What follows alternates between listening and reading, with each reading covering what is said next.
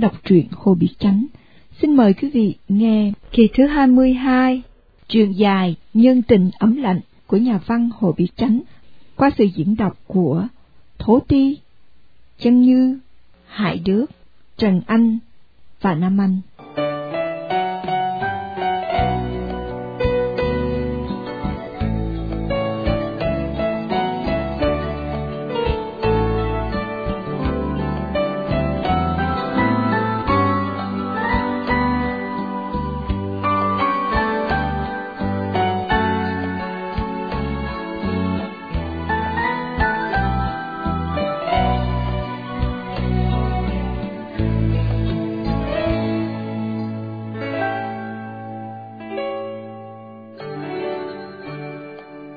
Hồi thứ 13 Ông còn biết đảnh rời khỏi Sài Gòn rồi.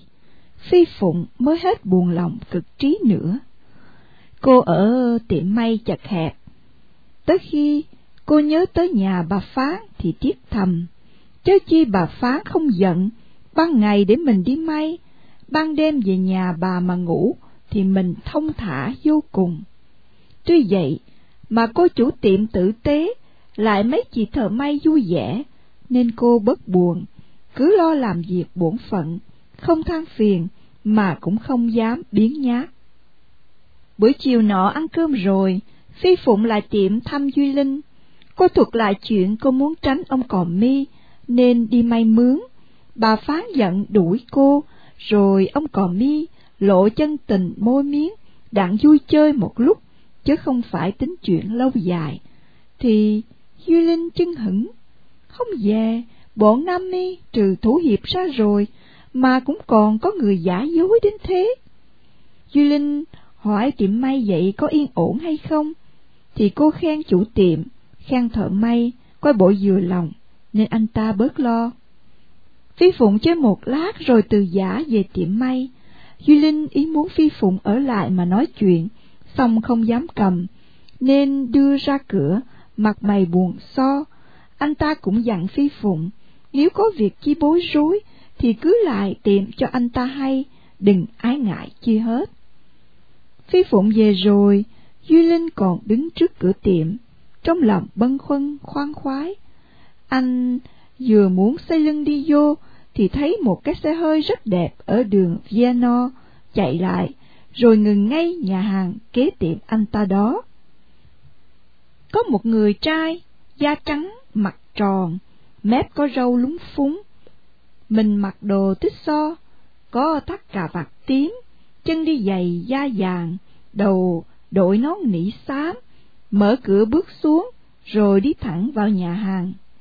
Duy Linh ngó trên xe, lại thấy cô ba Kiềm ngồi đó. Mình mặc áo dài nhung màu hột xay, đầu choàng khăn lụa màu trứng gà.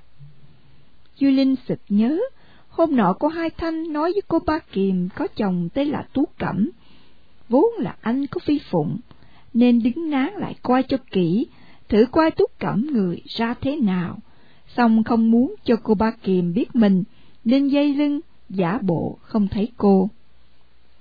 Cách chẳng bao lâu, người trai ấy ở trong nhà hàng trở ra leo lên xe và mở máy chạy. Duy Linh ngó chăm chỉ vào xe và thấy cô Ba Kiềm ngó mình miệng chúm chím cười, coi bộ kiêu căng, dường như muốn tỏ ý rằng bây giờ cô có chồng giàu có, xinh đẹp hơn mình thập bội. Chẳng hiểu, Di Linh thấy vậy hổ thẹn hay là tức giận, mà anh ta quầy quả trở vào tiệm, sắc mặt coi không vui. Duy Linh có ý trong phi phụng lại chơi, đặng nghe mình thuật lại chuyện gặp Tú Cẩm cho cô nghe, xong hai ba tuần cũng không thấy cô lại, anh ta sợ phi phụng có bệnh hoạn, nên đi không được, nên ý muốn lại tiệm may thăm cô, mà anh ta nghĩ mình là trai chưa vợ, nếu đi thăm kiếm cô trong tiệm, chắc không khỏi họ nghi, nên dục dặt không đi. Phi Phụng cũng muốn lại thăm Duy Linh mỗi ngày, đặng nói chuyện chơi cho giải khuây, nhưng cũng vì hiềm nghi nên không dám đến thường, tính mỗi tháng đi thăm một lần thôi.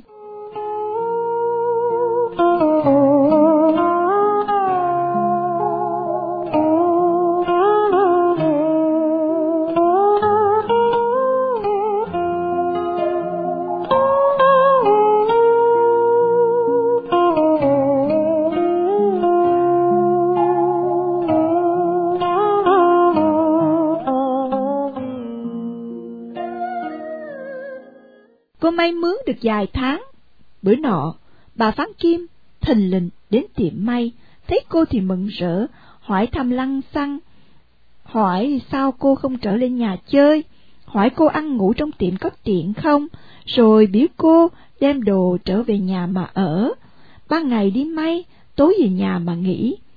Thấy bà Phán ân cần quá, mà chủ tiệm muốn cho Phi Phụng ở riêng cho bất chật, nên cũng theo an ủi. Phi Phụng cầm lòng không đậu, nên chịu bữa đó, xách giỏ quần áo trở về nhà bà Phán. Xe vừa ngừng trước cửa, cô liếc dòm vô căn phố của ông cò mi đảnh ở hôm trước, thì thấy đồ đạc dọn khác hết. Lại có một người đàn bà đội chừng bốn mươi tuổi, đường đứng cửa ngó ra. Cô biết thiệt ông cò mi đã đổi đi rạch giá rồi, trong bụng mừng thầm. Chừng với nhà có làm bộ như không biết sự ấy, mới hỏi bà phán của ông còn mi dọn nhà đi đâu, còn ai dọn nhà về đó lạ quắc cô không biết. Ông bà phán liền nói rằng, Ôi, cháu hỏi thăm làm chi cái thằng cha đó nữa, đổ đi rạch giá mấy tháng nay, không gửi về một bức thơ thăm vợ chồng bác nữa. Hôm trước, à, cứ theo chọc quẹo cháu hoài, lại năn nỉ, bác cậy là mai là mối dùm, phải mà bác nghe lời, bây giờ mà nó bỏ cháu thì bác mang tội biết chừng nào. Phi Phụng nghe mấy lời, trong bụng cười thầm, cười là cười bà phán không hiểu ý mình, mà cũng cười bà đổ dời không chừng, khi ưa thì khen dồi, khi ghét thì khá tệ. Sớm mai thức dậy Phi Phụng đi may, đến chiều mới về nhà bà phán mà ngủ. Cô ở được ba bữa rồi, đêm nọ cô ngồi nói chuyện với vợ chồng bà phán, bỗng nghe xe hơi ngừng ngay trước cửa, Cô ngó ra thì thấy một người xăm xăm bước vô nhà. Cô chẳng biết ai, nên ngó chăm chỉ. Chừng người ấy bước vào cửa, cô mới nhìn rõ thì biết là Tú Cẩm. Cô chân hững muốn bỏ đi vào nhà mà lánh mặt. Ngặt Tú Cẩm thấy cô, vùng nói lớn rằng. Úy, em! Cha chả! Em đi đâu gần một năm nay, làm cho anh kiếm hết sức vậy em? Cha mẹ giàu có để ruột đất bạc tiền lại, không biết bao nhiêu cho hết có hai anh em ạ, mà không có thương anh, em bỏ đi đâu cực khổ đến nỗi này. Tú Cẩm vừa nói vừa lấy khăn lau nước mắt, Phi Phụng không biết nói làm sao được, nên ngồi trơ trơ, không tính lánh mặt nữa, mà cũng không trả lời. Tú Cẩm cứ theo năng nỉ với Phi Phụng, khuyên hãy về nhà mà ở, chẳng nên đi may thiêu, dạy mướn, thiên hạ chê cười. Anh ta nói rằng từ ngày Phi Phụng gạt anh ta ở dưới cái cùng. Anh ta về nhà không thấy cô thì buồn rầu không chịu được, nên ở vài tháng, rồi về chợ lớn, mướn nhà mà không ở Bạc Liêu nữa. Tuy vậy, mỗi tháng anh ta đều có về thăm nhà một lần, và tới mùa gặt thì xuống góp lúa. Anh ta kể hết các việc rồi mới nói rằng, anh á, anh nghĩ em lên Sài Gòn chứ không đi đâu xa đó. Bởi vậy á, từ ngày anh đến anh về chợ lớn ở, anh có ý tìm em.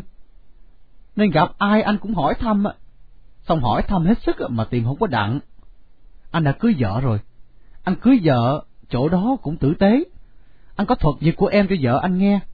Nó nghe em buồn rầu bỏ nhà ra đi như vậy, nó cũng thương, nên thượng biểu anh nó phải đi cố tìm cho được em đem về nhà nuôi. Thằng Thủ Hiệp á là cái thằng khốn kiếp, em giận nó làm gì?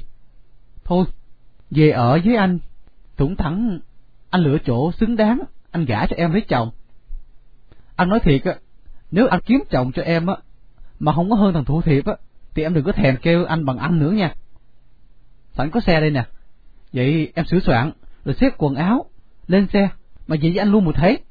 Phi Phụng thấy mặt Tú Cẩm thì trong lòng đã không vui, chừng nghe Tú Cẩm khinh bỉ thủ hiệp, thì cô nổi giận nên trả lời cục ngủng tôi để gia tài cho anh ăn một mình, anh chưa vừa lòng hay sao, mà còn theo chọc quẹo tôi nữa. Em đừng có nói như vậy, anh buồn lắm à. Tuy anh được tòa án cho phép anh hưởng chọn gia tài, xong anh có tính anh một mình bao giờ đâu. Em nhớ lại coi, mấy năm á, anh cứ theo năn nỉ, để em về nhà mà ở, đặng chung hưởng giàu sang với anh. Trước là cha mẹ ở dưới của tuyền vui lòng, sau nữa đó, người ngoài á, khỏi dị nghị tại em không chịu về nhà nên mới ra thân cực khổ như vậy. chứ nào phải tại anh ghét bỏ em hay sao? Em đừng có nói vậy không có nên ạ. Ông Phán với bà Phán đây á, là bà con không nói gì, chứ người ngoài á, họ nghe họ tưởng anh đoạt gia tài rồi xua đuổi em. Thì anh mang tiếng xấu với họ, con gì? Thôi, đi về với anh, đừng có giận hờn chi nữa. Em muốn vật gì á, cũng được hết thảy ạ. Tiền bạc bao nhiêu, em muốn xài thì em xài, em muốn sống bao nhiêu thì tùy ý em. Tôi không có thèm đâu, thà tôi đi ở đợ đặng ăn, tôi cũng vui lòng, chứ về với anh. Tôi không có vui, thì sao tôi ở được? Sao vậy? Anh có khắc khổ chứ em hồi nào đâu mà em hờn anh. Phi Phụng tay cầm hộp quẹt, lần gỡ cái nhãn hình con nai, cặp mắt lì lì ngó xuống, không thèm nói gì hết. Cô giận rồi xem gương mặt của cô càng đẹp hơn lúc bình thường nữa. Tú Cẩm thấy vậy lắc đầu, ngó hai vợ chồng ông Phán, cặp mắt buồn thảm, dường như ý muốn cậy vợ chồng ông Phán nói tiếp dùm. Bà Phán mới nói, cha mẹ chết hết, bây giờ có một anh một em, cháu đừng có cố chấp như vậy không nên. Cháu phải nghe lời bác, đi về là hơn, đi về ơi với thầy hai đây. Tưởng là thầy ghét bỏ cháu thì cháu giận, chứ thầy thương mến cháu quá mà cháu giận không chịu về là nghĩa lý gì? Ông Phán cũng tiếp mà nói vô nữa. Ba người nói hết văn cùng lý, mà phí Phụng cũng không chịu dâng lời. Đồng hồ gõ mười hai giờ, Tú Cẩm thấy đã khuya rồi, liệu thế không nói được, nên mở bóp phơi, lấy hai tờ giấy một trăm để trên bàn. Anh thương em á, nên là nói hết lời em, em không nghe. Thiệt anh buồn quá. Khuya rồi, thôi, để anh về cho ông ông phán nghỉ. Bữa nào rảnh á, anh sẽ ghé thăm. Bữa nay tình cờ gặp em nên anh không có bạc sẵn trong mình. Vậy em lấy đỡ vài trăm mà xài, rồi bữa nào anh sẽ lấy đem ra nữa cho. Phi Phụng không chịu lấy bạc, Tú Cẩm bỏ trên bàn rồi từ mà về tuốt. Tú Cẩm về rồi, ông Phán lấy bạc đưa cho Phi Phụng. Cô nàng nạc quyết một không thèm thọ của Tú Cẩm, đến nỗi ông Phán, là mặt giận rầy cô, đúng thế cô mới chịu lấy.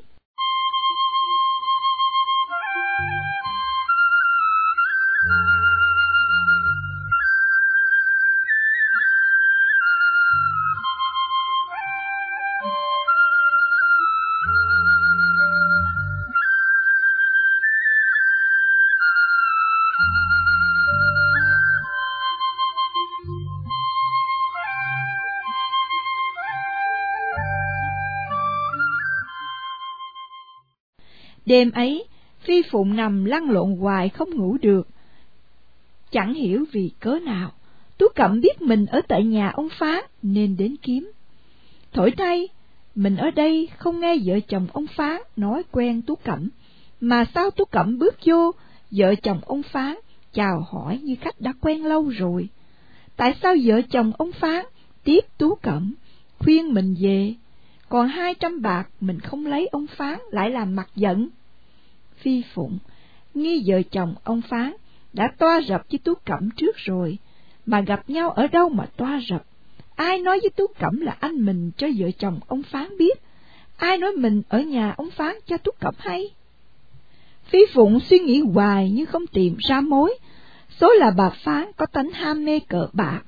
Cách ít bữa bà vô nhà, bà băng cách ở trong chợ lớn đánh bạc chơi. Trong lúc đánh bài, thình lình có một đứa nhỏ ở trong nhà chạy vô thưa với bà ban rằng có hai vàng đến thăm bà. Bà phán tình cờ hỏi bà ban vậy cho hai vàng nào. Bà ban đáp rằng hai vàng ở bên xóm củi, hồi trước chẳng buôn bán chi hết, chỉ đến bài bạc thôi, hễ thua thì đến bà dây bạc nên bà mới quen. Cách vài năm trước anh ta lãnh gia tài, rồi trở nên giàu to, không dây bạc nữa, xong lâu lâu cũng ghé thăm bà. Bây giờ có tiền nhiều rồi, lại xanh xứa, cải tên họ lại nên kêu là Quỳnh Tú Cẩm. Bà Phán vẫn nghe Phi Phụng nói tên ấy, nên vừa nghe bà Ban nói như vậy, liền khuyên bà, mời Tú Cẩm vào trong, đặng cho bà biết mặt. Bà Ban muốn vừa lòng khách, mà cũng muốn cho khỏi rã sòng bài. Tú Cẩm bước vào, thấy bà, đừng đánh bài thì chào hỏi, kéo ghế ngồi giữa bên bà ban coi đánh. Chừng qua, bàn bài rồi, bà Phát mới hỏi Tú Cẩm. Thầy hai, phải thầy là con của ông Quyên Hàm ở dưới Bạc Liêu hay không? Dạ thì phải, à, xin lỗi gì, à, cho tôi biết coi à, gì ở đâu mà biết tôi ạ. À. Tôi là vợ Phan Kim ở ngoài Sài Gòn, ông Phan của tôi với ông Quyện ngày trước là đôi bạn thiết. Mấy năm trước ông Quyện hễ đi Sài Gòn thì vô nhà tôi ở, chứ không có chịu ở nhà hàng hay nhà ngủ nào hết á. À, tôi còn nhỏ, mà lại à, hồi trước tôi không có ở cùng với ba tôi, nên à, tôi không có biết ai là bà con hết. Vậy xin gì tha lỗi cho tôi. À này, tôi tính hỏi thăm thầy một việc. À, thưa gì, gì muốn hỏi việc chi ạ? Hai vợ chồng ông Quyện mất, để lại có hai anh em thầy, mà thầy tệ chi quá vậy. Sao thầy á không nuôi con em thầy, thầy để cho nó linh đinh cực khổ tấm thân nó quá như vậy. Dì muốn nói con Phi Phụng phải không? Phải, thầy có một đứa em đó, chứ có đứa nào nữa đâu. Thưa, nó bây giờ ở đâu dì biết không? Sao lại không biết? Ờ nếu dì biết á, dì chỉ dùm làm phước cho tôi, thì thiệt tôi cảm ơn dì lung lắm. Có phải là tôi bỏ nó đâu, tại nó không có chịu ờ, ở với tôi. Nó bỏ, nó đi ờ, từ hồi năm ngoái cho đến nay á, tôi tìm kiếm hết sức mà không có gặp. Nó ở đâu dì làm ơn nói cho tôi biết, đặng tôi đi rước nó liền bây giờ đây. Từ ngày nó lên Sài Gòn tới bây giờ, nó đậu tại nhà tôi chứ ở đâu. Vậy hay sao? Dì ở Sài Gòn đường nào? Số mấy? Xin gì cho tôi biết, đặng tôi ra tôi rước em tôi. Tuy vậy mà bây giờ nó thôi ở nhà tôi rồi. Ủa? Vậy chứ nó ở đâu? Mấy tháng này nó buồn, nó đi may mướn, rồi nó ở luôn ở ngoài tiệm may. Tiệm may chỗ nào? Thầy nóng nảy quá. Thầy đi chơi hay là đi có việc chi thì đi, chừng năm giờ chiều thầy trở lại đây, rồi tôi sẽ dắt đi chỉ dùm cho. Tú Cẩm mừng hết sức, liền từ mấy bà mà đi, hứa năm giờ sẽ trở lại. Thiệt quả, mới bốn giờ rưỡi anh ta đã trở lại chờ bà phán. Mấy bà không muốn để cho anh ta chờ hoài, nên xin bài, rồi anh ta mời bà phán lên xe hơi về Sài Gòn. Thấy bà phán, Tú Cẩm hâm hở muốn gặp em cho mau, nên bà làm khó, không chịu dắt thẳng lại tiệm may, để dắt về nhà để bà nói chuyện, tính để bữa khác bà sẽ cho gặp. Ông Phán thấy bà Phán đi chơi, lại có xe hơi đưa về, ông lấy làm kỳ.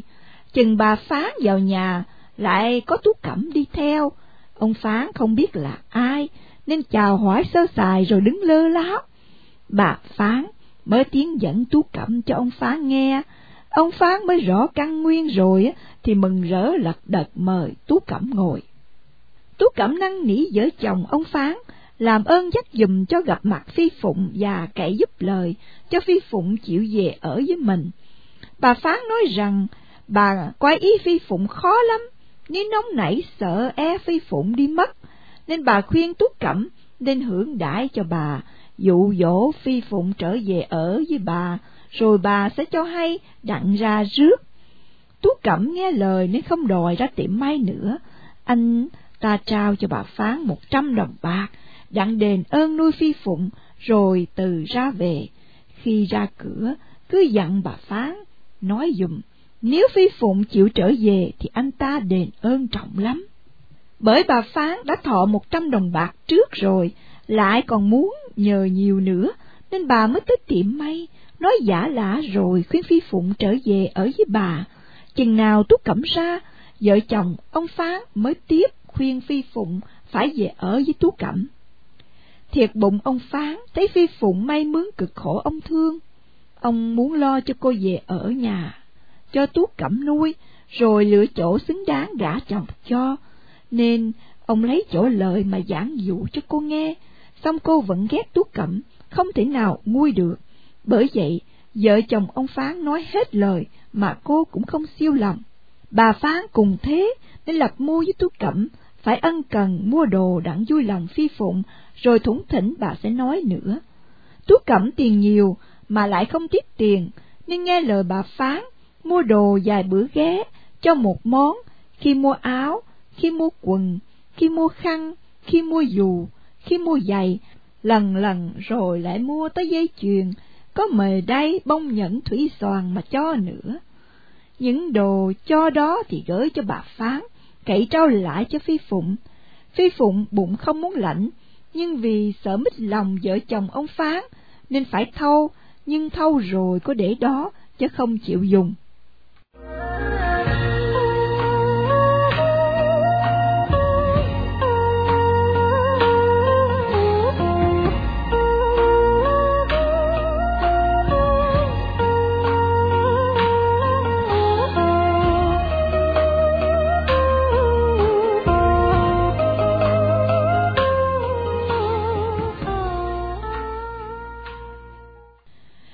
Cách vài tuần lễ, Tú Cẩm ra năng nỉ với Phi Phụng nữa, song Phi Phụng cũng không chịu về.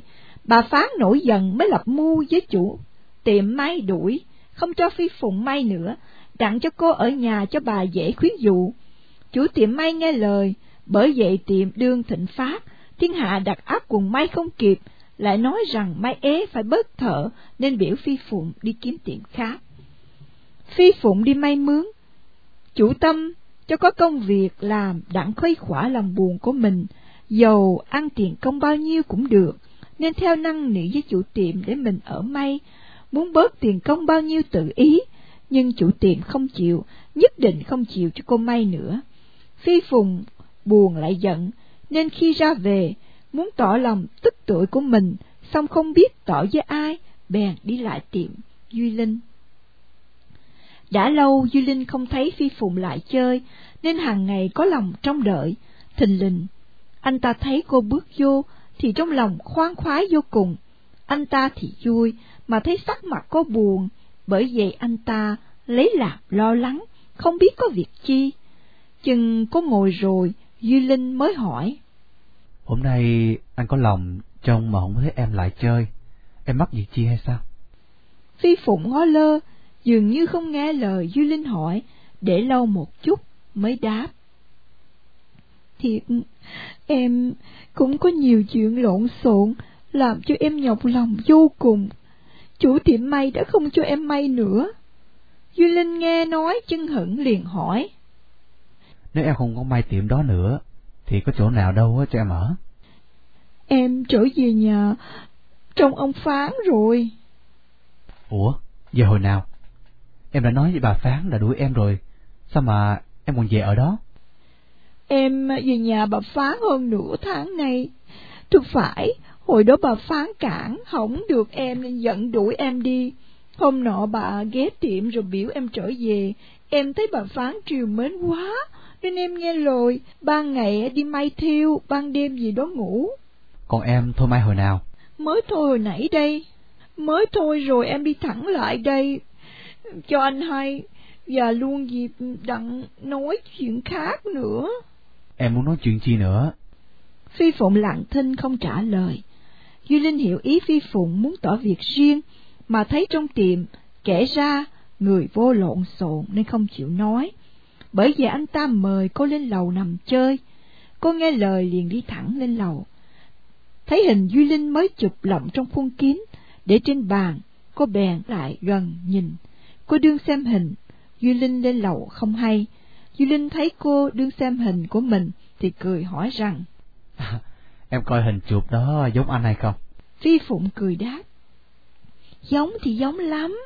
Ngạc anh đứng chụp hình mà gương mặt coi nghiêm chỉnh quá à. Hai người ngó nhau cười. Phi Phụng đi lại giá ngồi Còn Duy Linh cũng kéo ghế ngồi ngang đó. Hồi nãy Duy Linh nghe cô nói muốn à, tỏ việc khác với mình mà không biết việc chi, bởi vậy trong lòng ngần ngại, ngồi ngó cô trân trân, cố ý trông nghe, thử coi nói chuyện gì. Phi Phụng cũng ngó Duy Linh, mà không chịu hở môi, làm cho anh ta ngồi mà trí không yên. Hôm nay, trông thấy mặt, tưởng gặp thì vui, té ra gặp và trong lòng lấy làm khó chịu quá. Phi Phụng ngồi một hồi lâu rồi mới nói. Em có một việc riêng lấy làm khó tính lắm. Hôm nay em lo lắng ăn ngủ không có được. Em buồn hết sức vì phận cô thân nên không biết thố lộ với ai. em nghĩ trên đời này bây giờ á, chỉ còn có một mình anh đã có lòng thương em thôi, nên em mà lại đây mà tỏ cho anh nghe, rồi hỏi ý anh, coi cho em phải làm thế nào. Duy Linh mới nghe mấy lời tưởng Phi Phụng đã có tư tình với ai rồi, muốn kết tóc trăm năm với người ấy, nên đến hỏi mình. Cũng như cô hỏi khi ông cò mi đảnh, uống lưỡi tính gạt cô đó vậy. Bởi vậy, anh ta ngồi, mà ruột gan lạnh ngắt, lưng trán đều rịn mồ hôi. Quý